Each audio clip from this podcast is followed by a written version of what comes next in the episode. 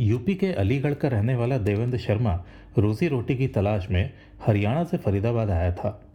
Faridabad Delhi NCR का एक महत्वपूर्ण शहर है, जहाँ पर कई सारी फैक्ट्रीज हैं। नीचे तबके के लोगों को फरीदाबाद में कोई ना कोई काम मिल ही जाता है।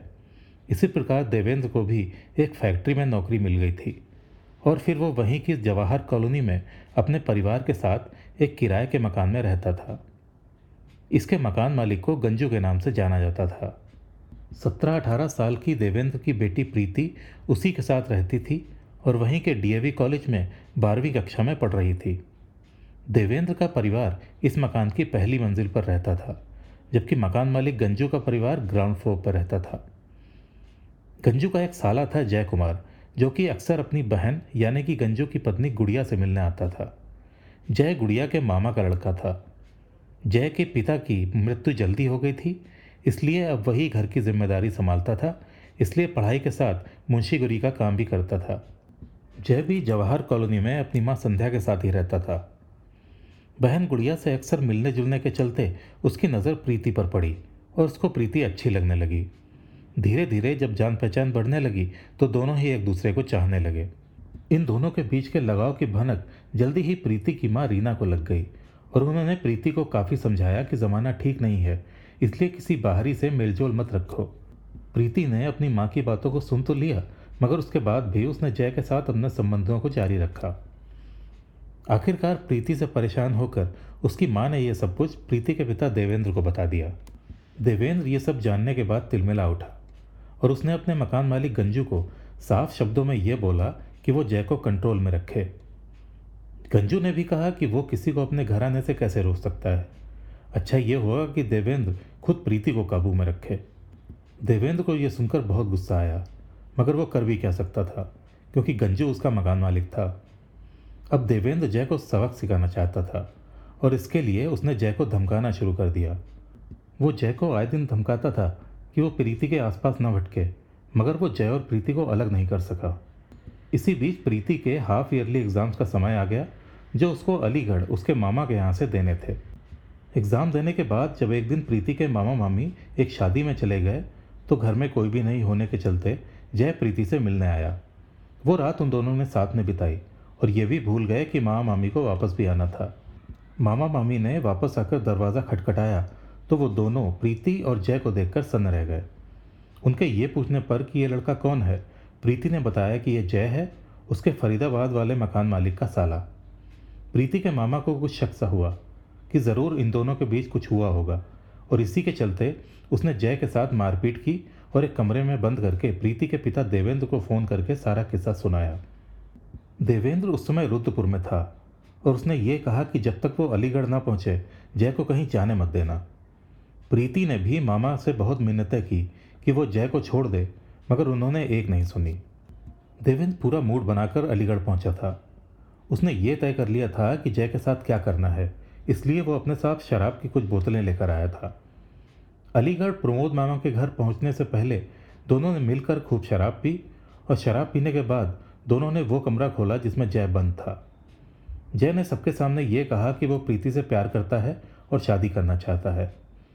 देवेंद्र ने उसको धमकाते हुए ये बोला कि ठीक है तुमने जो गलती आज की है, सो की आगे से मत करना। देवेंद्र ने यह भी बोला कि वो उसको रेलवे स्टेशन छोड़ के आएगा, जिससे कि वो दिल्ली वापस जा सके। जय को लगा कि शायद देवेंद्र दोनों के रिश्ते को लेकर अब मान गया है, इसलिए वो देवेंद्र और प्रमोद के साथ चला गया। उस समय तक अंधेरा हो चुका था। देवेंद्र और प्रमोद पैदल ही जय को लेकर अपने एक जानने वाले शख्स विनोद के घर पहुँचे। देवेंद्र ने विनोद को बोला कि जय उसके एक दोस्त का बेटा है और फिर वहाँ बैठकर प्रमोद और देवेंद्र ने खूब शराब पी। अच्छा नशा हो जाने के बाद वो लोग जय को लेकर रेलवे ट्रैक की तरफ़ चल पड़े।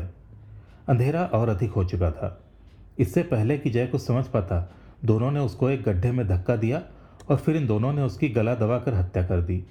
इसके बाद ये दोनों वहीं बैठकर ट्रेन के आने का इंतज़ार करने लगे। जब ट्रेन आती दिखी तो इन दोनों ने जय की लाश को उठाकर रेलवे ट्रैक पर रख दिया। ट्रेन के निकलने से लाश के टुकड़े टुकड़े हो गए और फिर देवेंद्र प्रमोद वहाँ से लौट गए। सुबह प्रीति ने घबराते हुए जब देवेंद्र से जय के बारे में पूछा तो उसने ये बोलकर प्रीति को चुप करा दिया कि वो अपनी पढ़ाई से मतलब रखे। प्रीति को कुछ शक सा हुआ। उसने जय के नंबर पर फ़ोन किया, मगर फ़ोन स्विच ऑफ़ आता रहा। प्रीति बहुत डर गई थी और उसको शक हो गया था कि उसके पिता ने क्या किया है। दूसरी तरफ़ दो दिन तक जय के घर से गायब रहने के बाद उसकी माँ गंजू के घर उसका पता करने गई तो गंजू ने बताया कि देवेंद्र भी घर पर नहीं है।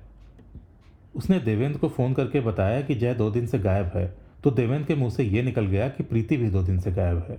लगता है वो जय के साथ भाग गई। इतना बोलने के बाद देवेंद्र को आगे का प्लान बनाना था, जिससे कि किसी को उसके ऊपर शक ना हो। उसने अपने एक पड़ोसी राकेश को भी ये बताया कि जय नाम का एक लड़का प्रीति को भगा कर ले गया है। इसके बाद वो वकील मुन्ना लाल के पास गया और उसको सारी बातें बताई। मुन्ना लाल ने देवेंद्र को ये बोला कि वो अदालत में जय के खिलाफ उसकी बेटी को भगाने का मुकदमा दर्ज कर दे। 12 दिसंबर 2013 को गांधी पार्क थाने में यह केस दर्ज किया गया था और इसमें मामले की जाँच एसआई अभय कुमार के हाथ में आई थी। देवेंद्र के सामने अब अगला कदम था प्रीति को ठिकाने पर लगाना, जिससे कि सबको ये लगे कि सच में प्रीति जय के साथ भागी थी। देवेंद्र ने प्रीति को प्रमोद के ससुराल पहुँचाया और इस सब में प्रमोद को उसका साथ देना ही था, क्योंकि वो उस पूरी वारदात में देवेंद्र के साथ बराबर का भागीदार था। प्रीति को प्रमोद की ससुराल पहुँचाने के बाद देवेंद्र प्रीति की शादी के लिए लड़का ढूँढने लगा और फिर उसने चोरी छुपे वृंदावन के राहुल से प्रीति की शादी करवा दी। प्रीति की यह शादी 27 फरवरी 2014 को हुई थी। देवेंद्र अब निश्चिंत था, मगर वो हर महीने पंद्रह दिन में एक बार थाने जाकर अपनी बेटी को ढूँढने की गुहार ज़रूर लगाता था। यही नहीं, वो जय के घर वालों को भी समय समय पर धमकाता था कि वो जय को बोले कि उसने जहाँ कहीं भी प्रीति को छिपा कर रखा है, वहाँ से वापस ले आया वरना इसका अंजाम अच्छा नहीं होगा। मगर अभी भी कहीं ना कहीं देवेंद्र को इस बात का डर सताता था कि कहीं पुलिस के सामने यह रहस्य खुल ना जाए। अपनी इसी परेशानी को लेकर देवेंद्र एक बार फिर वकील मुन्ना लाल से मिला और उससे सलाह मांगी। इस समय तक प्रीति प्रेग्नेंट हो चुकी थी। मुन्ना लाल ने उसको ये सलाह दी कि पुलिस में जाकर ये बोले कि प्रीति वापस आ गई है और जय ने उसको प्रेग्नेंट करके तीन साल बाद मथुरा स्टेशन पर छोड़ दिया था। देवेंद्र के कहने पर प्रीति उसके साथ वापस घर आने को तैयार हो गई और देवेंद्र उसको लेकर आ गया।